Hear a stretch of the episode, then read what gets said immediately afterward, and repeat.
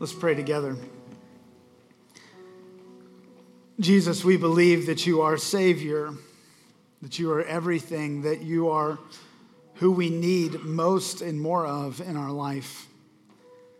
There's no other name in which we are saved from our sin. There's no other name in which we are changed in this life.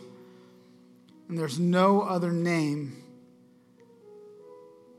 in which we can have life eternal through but your name, Jesus. We believe that every tongue will confess to you, that every knee will bow to you one day. So this morning, we, we have and we continue to confess your name as the name above all names. We continue and to bow our lives before you. So this morning, as we open your word, Lord, we believe that it is true and we believe that we need it. So speak to us today. This we ask in Jesus' name. Amen. Amen. If you will, turn with me to Mark 6, 45 through 56. Mark 6, 45 through 56. It'll be on the screens, and there's a Bible in front of you. It should be in, the, in a chair ahead of you. I remember it like it was yesterday. 1996, I was a senior in high school. It was football season. Now, if you can go back to those times, some of you are in high school now, but if you can go back just to the, the smells of football. I was in the locker room. My pads probably had never been washed since like 1961 right? There was 14 other guys' odor inside deeply in those paths, layered like a tree with rings on it, right? there was, I was in there, I was with all of my friends, and the coach walked in. When Coach Stanley walked in the office, which he very rarely, when he walked in the locker room, he very rarely did. Everything got very, very quiet. And he walks in and he says, Ryan, your mother's here which is also like this oh no, right? Your mother's here. Um, now, I grew up in a rural area, and uh, in this kind of rural area, it was 25 minutes for us to drive to where I went to high school. so my mom being there was kind of a it was kind of a big thing. And I walked out, and my mom was in the hallway, and we stepped into this little office, kind of like the tape room off to the side. And my mom said, Ryan, there's something I need to tell you. And I knew in that moment that there was a storm about to hit my life. And she said, Your grandma is in the hospital. And we found out today she has cancer. It was a moment, now, little context my grandfather had had a stroke about eight years prior.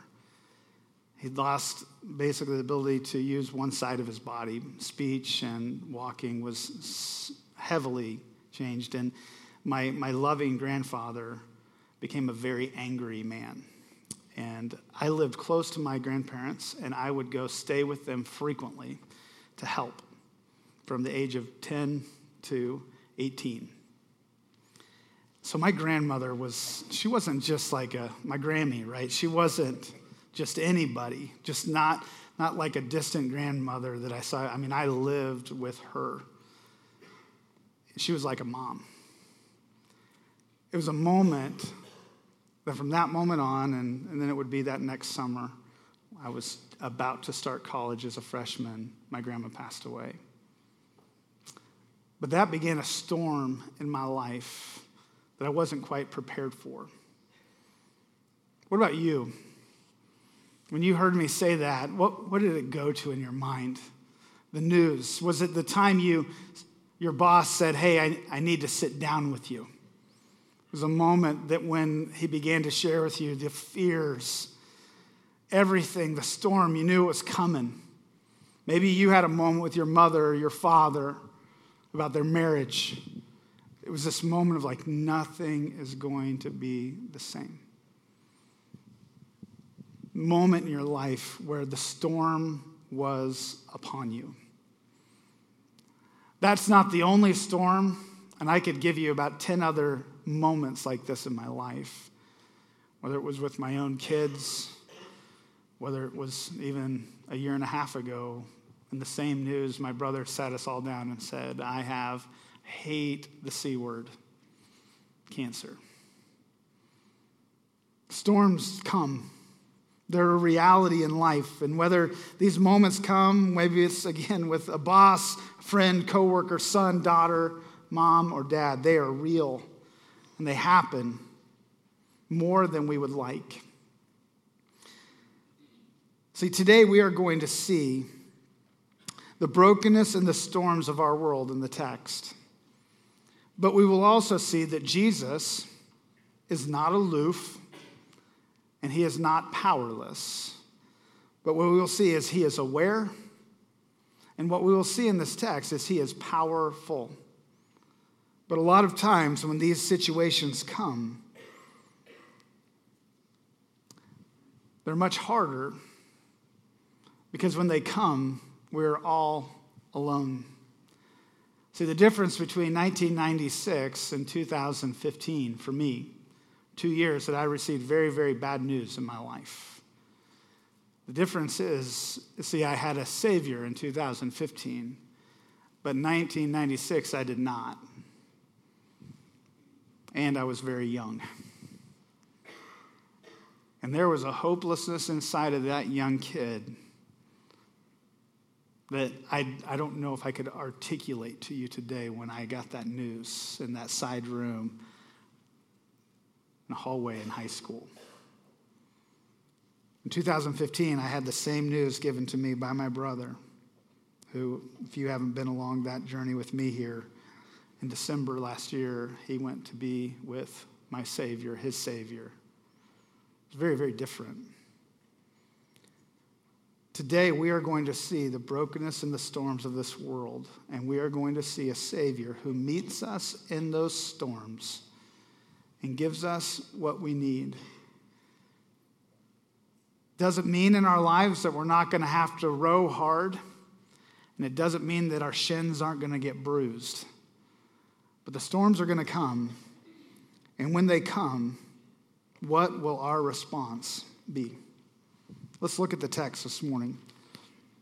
Mark 6,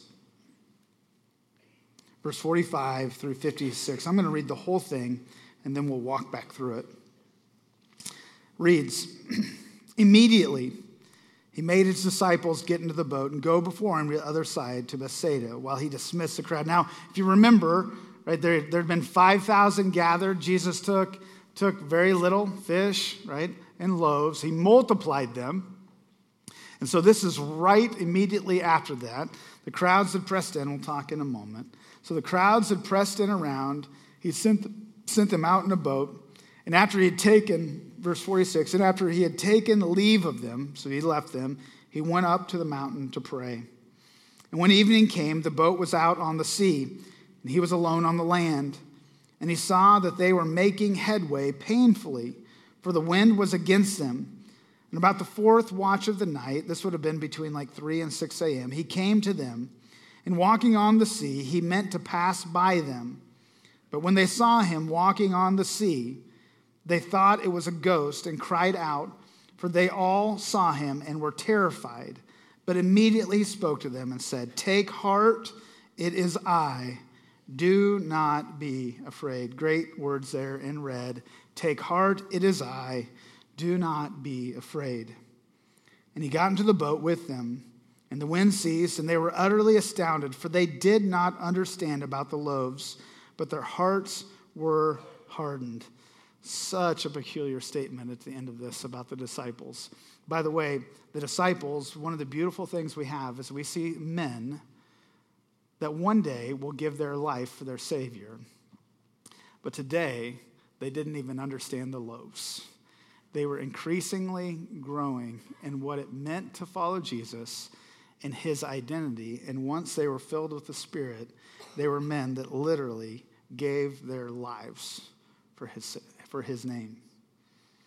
So, and he got in the boat with them, and when it ceased, they were utterly astounded, for they did not understand about the loaves, but their hearts were hardened. We'll talk about it. Verse 53 And when they crossed over, they came to land at Gennesaret and moored to the shore. And when they got out of the boat, the people immediately recognized him and ran about the whole region and began to bring sick people on their beds. And wherever they heard he was, and wherever he came, in villages, cities, countryside, they laid the sick in the marketplaces and implored him that they might touch even the fringe of his garment. As many as touched it were made well. So, in this text and in this series, what we've been talking about is, is disciple what it means to be a disciple of Jesus and what we know about the miracles, we know about the life, we know about what's shared here is what Mark is saying, what Jesus is saying is this is what it means to be a follower of Jesus. And in this kind of section of Mark 6, we really see him express what it looks like, what it means to be a disciple. And so, in this kind of understanding of what it means to be a disciple, there's, there's these things that, that is pulled out for us here by Mark, titled it Disciple, All of Life. Jesus wants every bit, every piece. He wants the entirety of our hearts and life. Maybe to say it very simply today, is the men that I've observed in my life that are disciples of Jesus and which are honorable and men that I would like to be like are men that see Jesus as supreme, that he is genuinely everything to them. They have no greater desire in their heart but to honor the one who is supreme in their life.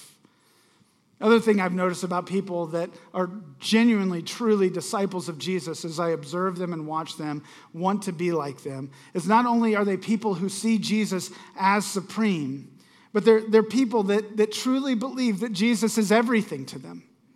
That he is the one who has redeemed them, who has saved them, who has given them any bit of wisdom, any bit of insight, anything they have, their Savior has granted to them. They recognize that he is supreme and He's truly their everything.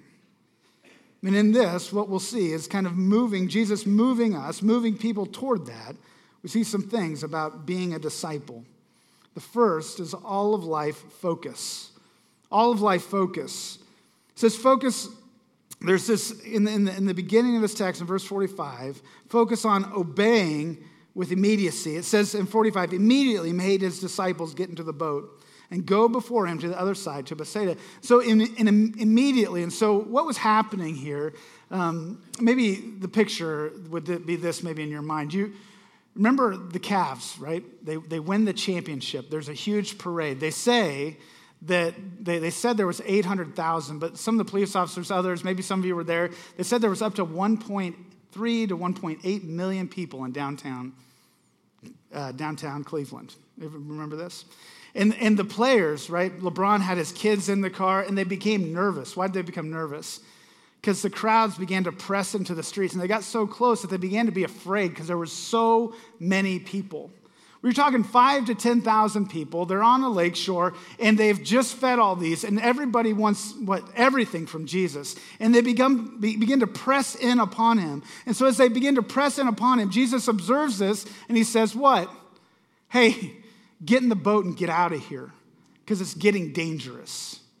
And so, Jesus, in this text, what we see is that he knows what the disciples do not know. And what do they do? They obey him immediately. Just so you know, immediate, immediate obedience is always the right thing to do. Another way, I've heard somebody say it like this half obedience is always disobedience. We obey Jesus immediately when we hear him, when we hear his commands.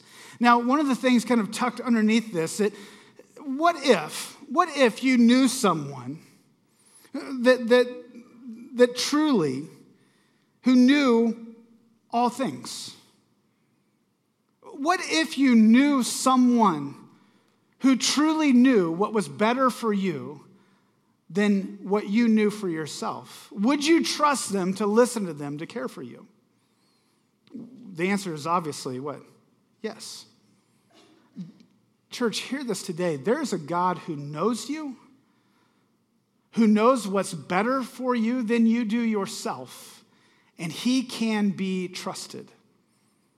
There is one that sees all things, that knows all things. Maybe think about it like this have, have you ever been in a situation in your life where uh, there, there was an angle that no one else could see. And if everyone would listen to you, or if one person would listen to you, their life would be better and different. You ever had this moment? If you have children, you're like, yes, every moment of every day of their life. Right? With, with our children, we see this. There are certain things that we see, hey, you're going to keep having a relationship with this kid who's mean to you all the time. You come home crying, you come home hurting. And so, what mom or dad sees is, hey, you need to distance yourself from that relationship, right? It's something simple like this. So, you need to distance yourself from that relationship because you're going to continue to get hurt in that. And, but, the, but their need and their desire for people to like them, uh, they're going to run back there. Why? Because they don't see what's best for them. Why do I know that? Because I did it myself. I felt the pain of it. I felt the harm. 38 years this week I've been walking on earth.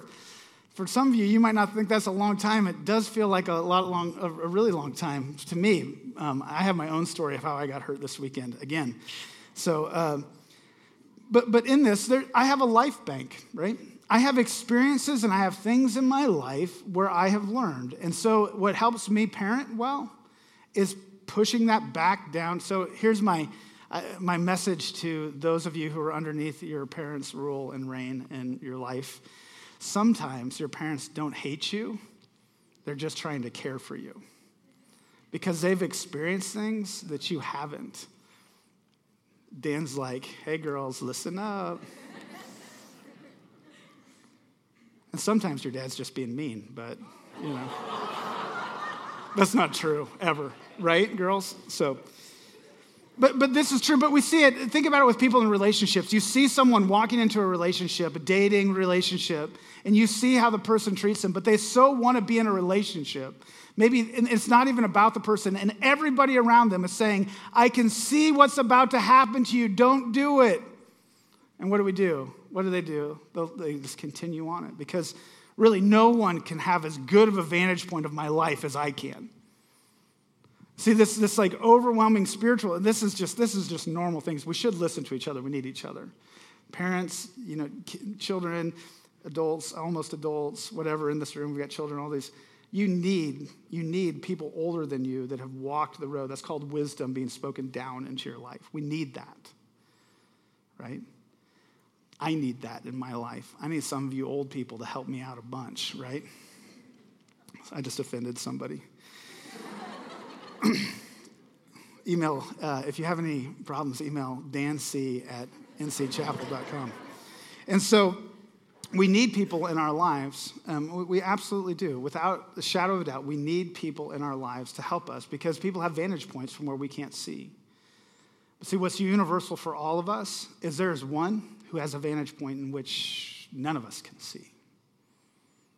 And that's our Father in heaven who loves us and cares for us in ways that we don't even know. And I'm telling you this morning, He can be trusted. You don't have to make sense out of all your circumstances because He's doing a greater work in this world than we even know. He is doing a thing. Jesus has and, will and, and will and always will uh, do one thing, and His desire is that the Father might be glorified in our life. And in the storms and the struggles of life, I believe, and what I've observed in people, is the times that I see people glorify God most is when their shins are getting hit and when they're at the oars of their life and they're struggling through a difficulty. And as they are, they're pointing people to Jesus, saying that He is good, He is sufficient, He can be trusted. Have you ever observed someone do this in life? It's beautiful.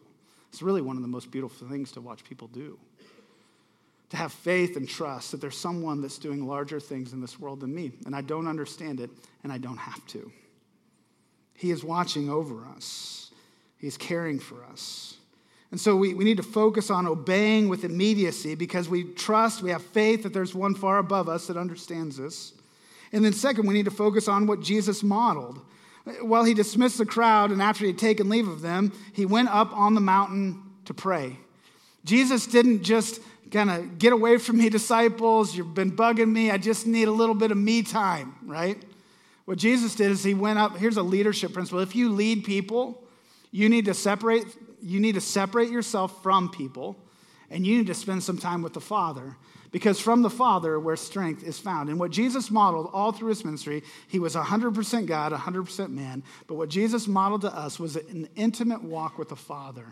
And in this, he presses into the Father. And there's this, there's this bigger thing that what we see Jesus model and what we need in our life. And this is being comes before doing. Intimacy comes first, and out of our obedience comes, uh, out of intimacy, obedience comes with the right motive. And so it works like this in our life is that if I do things for God, what will He do for me? He'll accept me, right? And we live under this notion that I have to do things and do more and do more for God. And if I do more and I do more for God, then what will He do for me? He will love me and He'll accept me. But see, this isn't what God asks or requires from us because I can't do anything to get close to God. Nothing. Only Jesus can bring me into right relationship with God. And all of my doing, all of my doing, although doing is not a bad thing, eh, we are saved unto good works, we should do good, but doing coming from the right place. And so it might work like this in our lives. Say there's this really, really mean person that works in your office or you work with in your life. This really mean person, it's a cubicle next door, it's a boss somewhere around. And every day you go into work and you say, I'm a Christian. I'm a Christian. I need to be a Christian today. And so, this really mean person I'm going to love. I'm going to, so I had, uh, when I was, I, when I, was, I had a, a job at, at Great American Insurance, and I worked in the office one summer when I was in college. There was this lady that worked there, and she had sprained her ankle, and I had to push her. She would, she would literally, she would yell over the cubicle to me, and I would have to, she'd be like, Ryan, I need to go to this office and I would get her office chair and I would push it, right? And I'd push it into the boss and I'd set her there. She goes, I'll let you know when I'm done. And I would walk away and I'm like, I can't stand you. like, I really, it's really hard to love you, Connie, right? And so, in this, and inside of me, I could have been like, I'm going to be a Christian and I'm going to do the right thing. And I'm going to push her around and I'm going to smile and I'm going to say, "Oh, you're you're you're so great," and say nice things, but I don't. But in my heart, what do I feel? I don't think you're great. I can't stand you. I really wish that when I wheeled you into the boss's office, he would say, You're fired and never come back again. Like that's how I felt in my heart. Don't, if you're judging me right now, whatever, you've done this, right? Your heart's there. You've felt this way before. And so it's this moment like, but, but what's the issue? The issue is my heart. But see, when I have a gospel approach to my life, when I rest in Jesus, when I'm being in him, what happens is this is Jesus, you have loved me and cared for me. You loved me and cared for me so much that you, you were beaten and you were bruised. When I disregarded you and I had no respect for you, even in that, you willfully went, the, went to the cross for my sin, for my rebellion, for my meanness toward you, for my disregard for you, for my rebellion from you. And Jesus, if you could do that, if you could love me in spite of me, to being beaten and bruised and dying on the cross, I can love Connie today. And I can, from a genuine place, not do it because I'm a Christian and that's what I'm supposed to do and you know, God's happy with that if, my, if, if I do the right things. See, I, I don't think God would be happy with me at all with Connie because the motive of my heart was really hate. I was just putting on a smile on my face to do it. But when the gospel penetrates our hearts, a different motive comes out. Because of Jesus, I'm going to love her. See, this translates not just into work, into marriage, into parenting, into friendships, into every piece and part of our life. What he is looking for is us to rest in him, to remember what he has done, and let that flow out of our relationships. And so they obeyed Jesus, and what we see Jesus is he modeled, right, being before doing. He modeled resting in the gospel so that out of our heart would flow good works that genuinely and truly glorified our God. And at the very heart level of motive, are you with me? This is really important. So, so we see him do this. So all of life focus, and then we see all of life understanding, or maybe around that identity. So, first, we see the identity of the disciples, the genuine, the true identity of the disciples displayed. When they got pressed, what was happening inside of them comes out. It says in verse 47 And when evening came, the boat was out on the sea, and he was alone on the land. So they're out alone. Jesus is not with them. And he saw that they were making headway painfully, for the wind was against them. So the picture is they're straining, they're working diligently. And about the fourth watch of the night, he came to them walking on the sea. He meant to pass by them. Now, notice that this is kind of this uh, phrase, it's kind of like, oh, Jesus made a mistake. Right? That's the, the first glance of it. What it seems is he meant to pass by them, but it's like hide and seek. He, he tried to hide, but they found him. It's not, that's not what this is saying. It was not his intent to be seen by them. That would maybe be more of an idea of what's happening here. And what's beautiful as you study Jesus is you see his complete divinity and healings and miracles, and you see his complete humanity. And this is one of those moments where you see the intention of his heart was not to be seen by them, but they observed him, they saw him.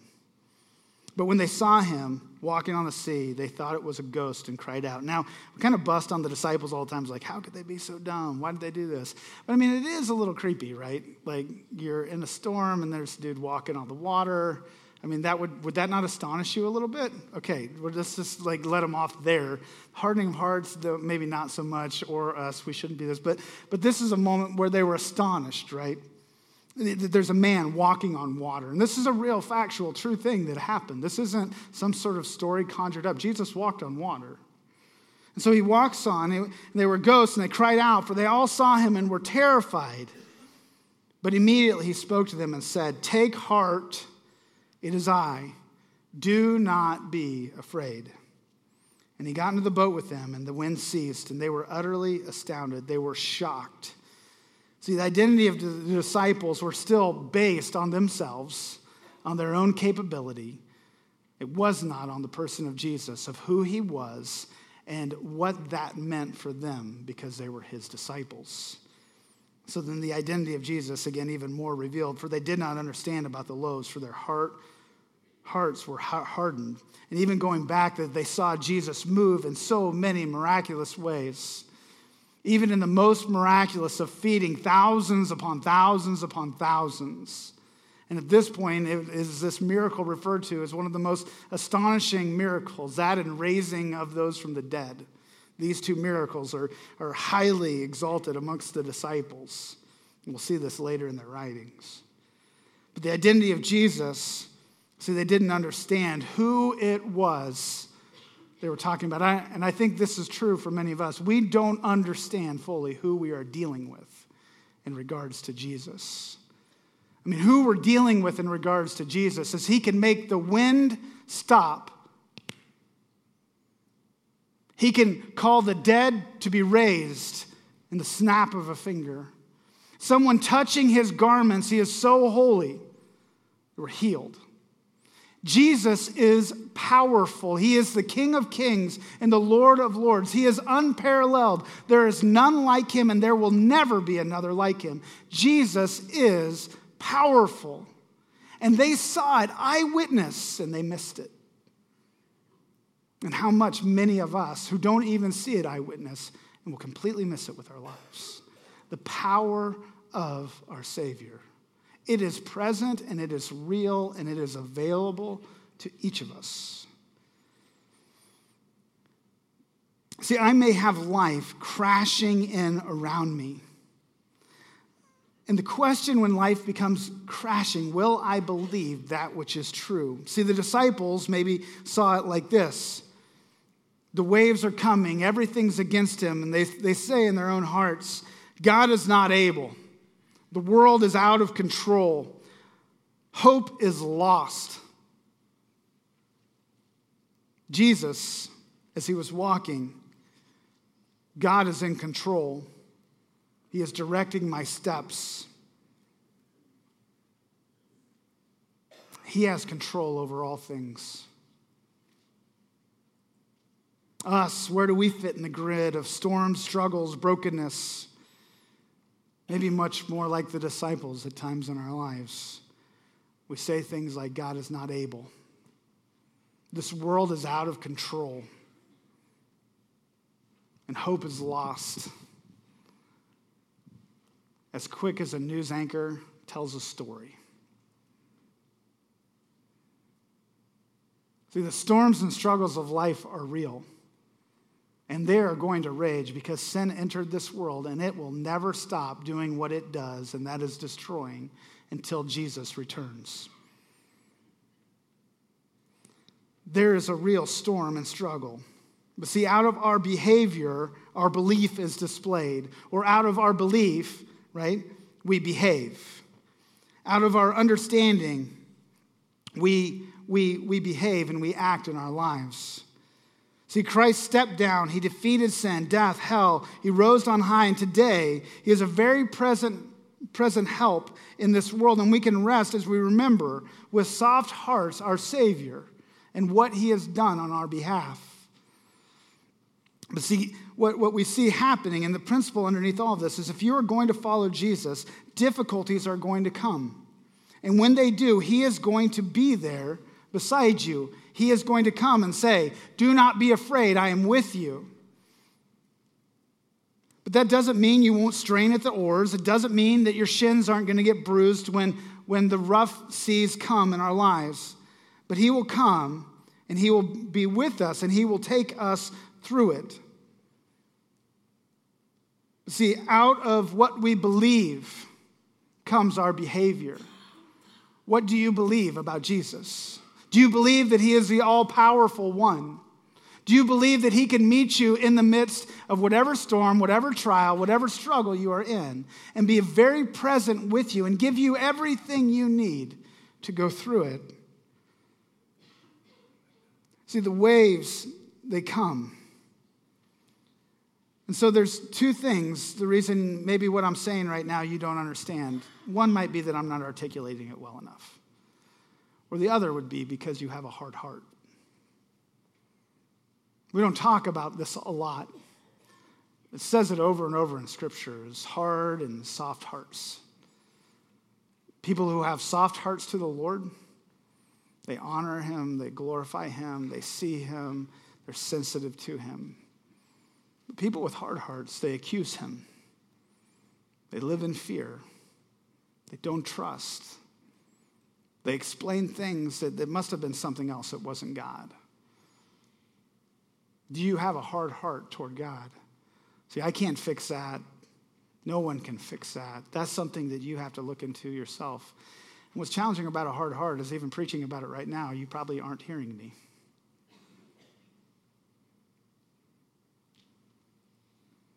because your heart is too hard to even hear. I believe one of the greatest prayers you can pray is God, please give me a soft heart for you. And I don't think that's true for those in this room that have hard hearts. I think it's true for all of us. God, help my heart not to be hard toward you. Help my heart to be soft to you, that I hear you, that I respond to you. See, a hard heart comes when we just disobey him, disobey him, disobey him as a perpetual, habitual way of life. When we don't have an understanding of who he is, when we don't press in with intimacy to him. See, the disciples had a hard heart. They didn't understand. Now, what's wonderful is one day we will see them have incredibly soft hearts to our Lord, and they will be diligently faithful. But in this text, it says their hearts were hard because they didn't even understand the loaves. They didn't understand the power of the one that they were with. So today, last, we see not only all of life focus, all of life understanding, but all of life clarity. It says in verse 53 when they had crossed over, they came to the land of Gennesaret and moored to the shore. So they pull up to the shore, and when they got out of the boat, the people immediately recognized him. They see the person of Jesus and what happens. And, they, and, and they, the people recognized him and ran about the whole region, began to bring the sick people on their beds. And wherever they heard he was, the miracles began to happen. They saw Jesus as the healer, and they came and said, Jesus, heal, heal, heal, help us. And then they see him as the Son of God. And wherever he came in villages, cities, or countryside, they laid the sick in the marketplaces and implored him that they might touch even the fringe of his garment and as many as touched it were made well. All of life clarity, and this is simply this coming to a conclusion in our lives of how you will view the person of Jesus. Do you have clarity on who you who you believe Jesus is? We can say with our lips all day long the right answer. But in the deepest places of our heart, who do you believe he is? And out of your life, out of your behavior, how is that shown to be true? Example would be this I can tell you all day long. I love my wife. She's awesome. She's the best thing ever. Love her so much. I love how she loves me, and I can say all the stuff. I can make you cry about her, probably. Right? That's what public people that speak, that's what we do. We can make people cry. I could do that probably. But in my heart, what I could believe is I don't think she cares about me. I don't think she really loves me. I think she's stuck in our marriage.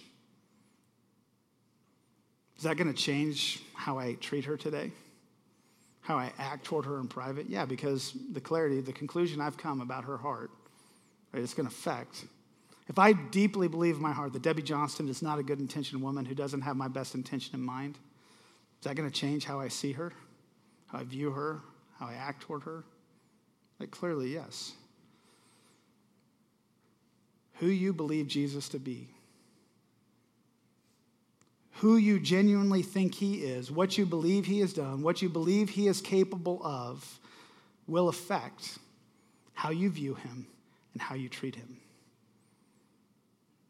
My wife is awesome and she loves me a lot. And I'm not just saying that. So, Deb, we're good, right? That was just illustrative. Okay illustrative. And that can be in any relationship, right? How we view that person, right, can form. I mean, have you ever done this wrongly in your life? Where you think someone's out to get you, someone's going to wrong you, and you behave and treat them like this. All of a sudden, you find out something completely different.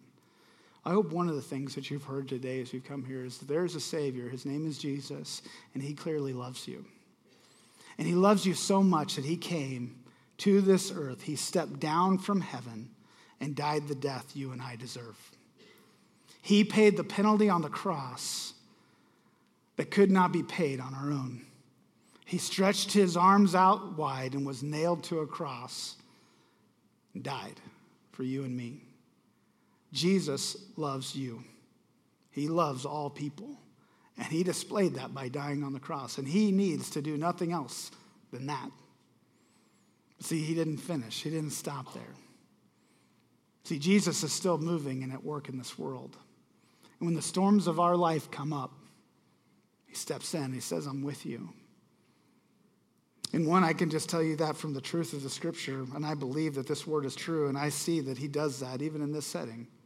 But I can tell you personally from experience how he has stepped in the struggles of my own life, and he has been a very present help in trouble when I don't have answers, when I can't get through when it hurts too bad. He's there with me as I'm crying in the corner. And although I am very weak, I am excessively strong with Him, holding me, guiding me, and leading me. So, what's your conclusion about Jesus? This text today, we see He is caring for us and we are not alone. He is powerful and He can handle our struggle. He is healer and he can bring renewal in our lives. He is God, holy, set apart, and fully capable of doing immeasurably more than we could ever think, dream, or imagine. He has power over all things, and we can trust him. And then we need to let his identity speak louder than our situation. His words speak louder than our situations.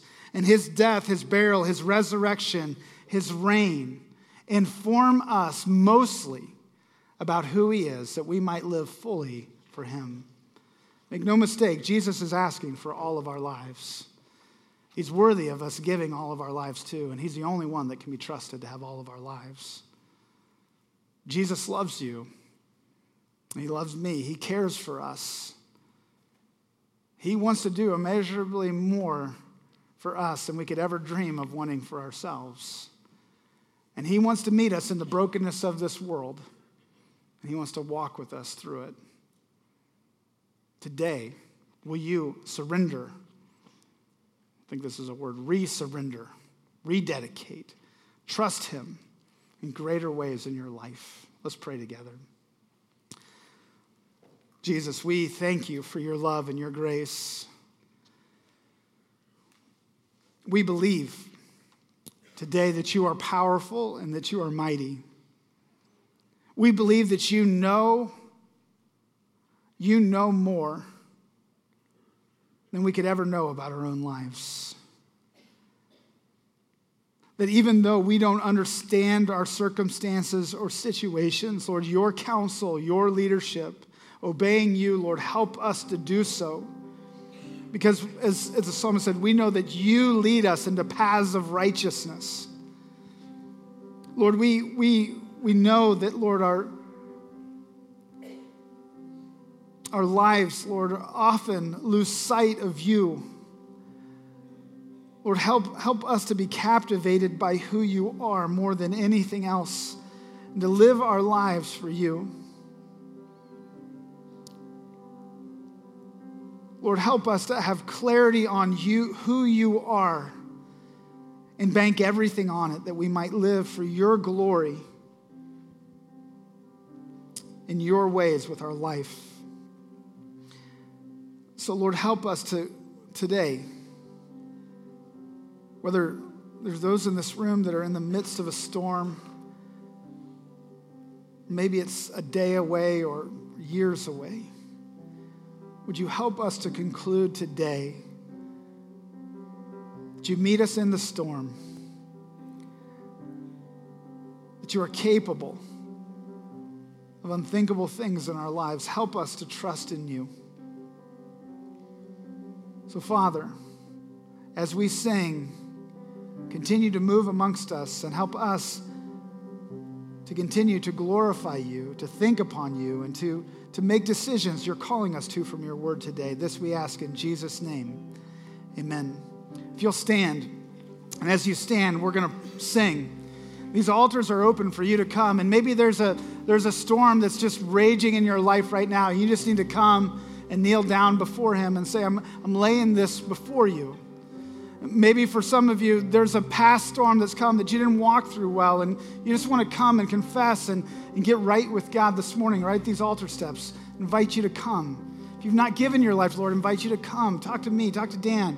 Just kneel at the altar and, and give yourself to God. But whatever He's asking you, don't leave without responding in obedience where you are right here in the front.